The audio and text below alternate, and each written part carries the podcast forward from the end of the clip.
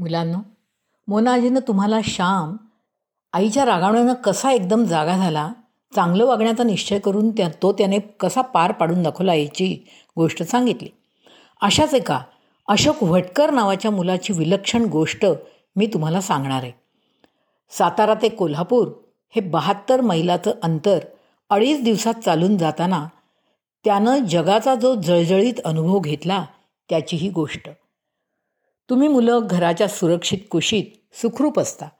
आईवडिलांचं प्रेम तुम्हाला जगात किती भयंकर काही घडू शकतं याची कल्पनाही येऊ देत नाही तुला आता हॉस्टेलवरच ठेवते.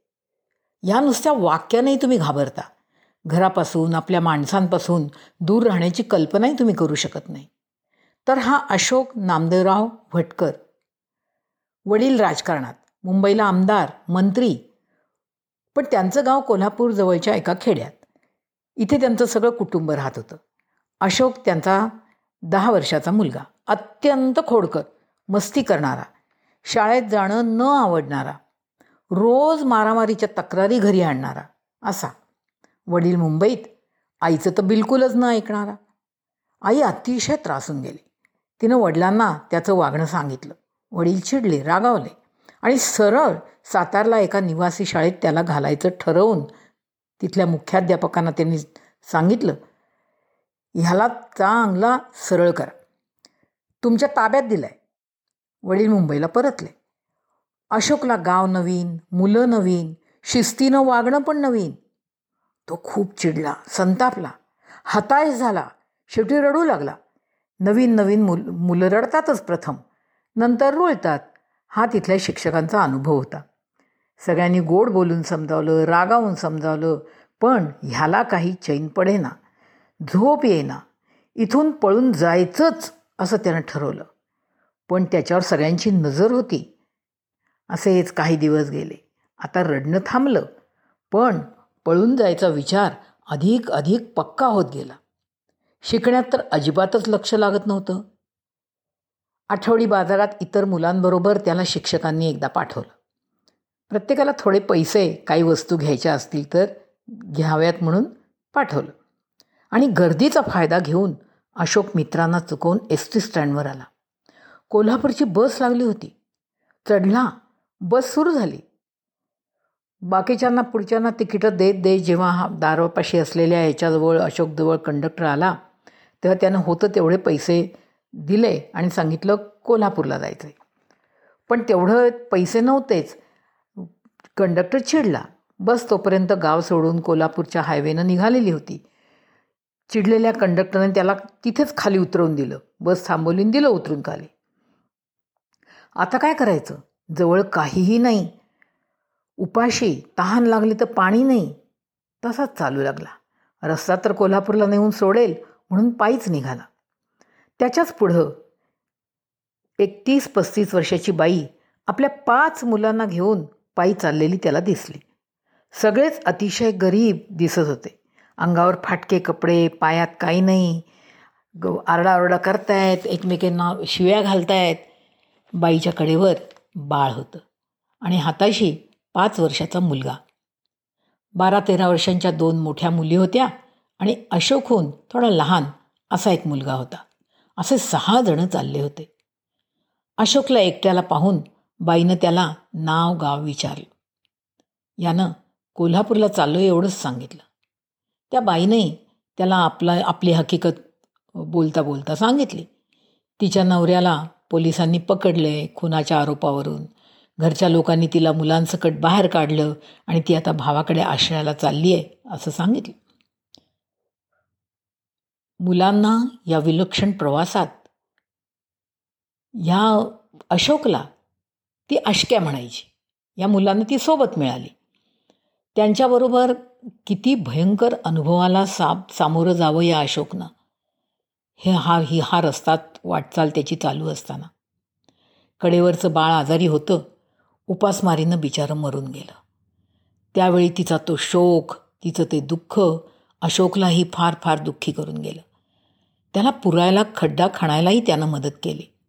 रात्री कुठंतरी झाडाखाली या पाची मुलांना घेऊन ती राही. सकाळी उठून परत प्रवास सुरू. चालता चालता गावं लागत तिथं बाजारात सगळेजणं भीक मागत. अशोक मात्र नाही मागायचा कारण तो तसा चांगल्या घरातला होता. पण पोरांची आई काय जे काही आणलं असेल काय जे मिळालं असेल त्यातलं त्यालाही खायला देऊ करे. याच वेळी संध्याकाळी गावाबाहेर बाहेर पडलेले असताना उधळलेल्या बैलाच्या पायाखाली तिचा दुसरा लहान मुलगा आला. खूप जखमी झाला. अशोकनं आणि तिच्या मोठ्या मुलानं त्याला दवाखान्यात नेलं पण डॉक्टरांनी पैसे नाहीत म्हणून औषध द्यायचं नाकारलं. ह्याही मुलाचा मृत्यू त्या सगळ्यांना सहन करावा लागला. दुसऱ्या दिवशी दुसरा दिवस उजाडला. आता सगळेजण रस्त्याने परत चालत आहेत आता दोघी दोन मुली आणि हा एक मुलगा. हा मुलगा सारखी त्याला भूक लागलेली बरं साहजिकच होतं. काही खायला मिळतच नव्हतं. तर तो सारखा म्हणत होता मला आई काहीतरी खायला दे खायला दे. शेवटी आई तरी कुठून देणार होती झाडाखाली जरा सगळेजणं विश्रांतीसाठी बसले होते. जवळच झाडी होती झरा होता एक. हा मुलगा म्हणाला चल आशक्या चिंचा आवळे काही मिळतात का? ते तरी पाहू. दोघंही रानात शिरले. अशोक आवळ्याच्या झाडावर चढून आवळे पाडू लागला. हा मुलगा शर्टात आवळे वेचू लागला. उड्या मारत होता. खाली गवत मारलेलं होतं. आणि एकदम उडी मारता मारता त्याची उडी त्याच्या नकळत नागिणीवर पडली. त्यानं एकदम जोरात किंकाळी फोडली. अशोक झाडावर होता त्यानं वाकून पाहिलं तर ह्या पोराचा पाय नेमका त्या नागिणीवर पडला होता आणि पिल्लं असलेल्या त्या नागिणीनं त्याला चिडून डंख मारत ती होती. घाबरून अशोक ओरडत आईकडे आला डसली नागिण डसली म्हणून रडून सांगू लागला. सगळेजणं तिकडे घाबरत धावून गेले. ती नागिण तिथंच होती आणि तिथेच त्या मु मुलाचा निष्प्राण देहही होता. लांबून पाहण्याशिवाय हे कोणी काहीही करू शकलं नाही. किती हे प्रचंड दुःख किती प्रचंड वेदनादायी अनुभव आहे हा. जीवन किती भयंकर आहे याची दोन दिवसात अशोकला जाणीव झाली. मुलांनो हे खूप थोडक्यात सांगते मी तुम्हाला.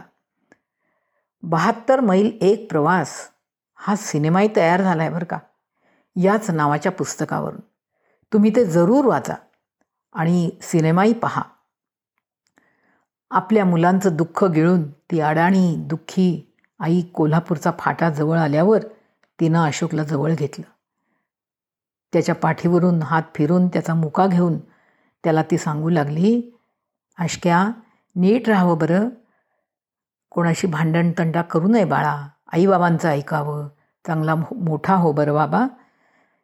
मुलांनो अशोकच्या जीवनाला कलाटणी देणारा हा बहात्तर मैलांचा प्रवास. त्यानंतर तो घरी गेला. अतिशय मन लावून अभ्यास करून त्यानं संस्कृत विषयात प्रावीण्य मिळवून तो संस्कृतचा प्रोफेसर झाला. आपल्या चांगल्या होण्याचं सगळं श्रेय त्यानं त्या अनाम अडाणी पण अत्यंत मायाळू आईला दिलं. या अडीच दिवसानं त्याला खऱ्या अर्थानं घडवलं.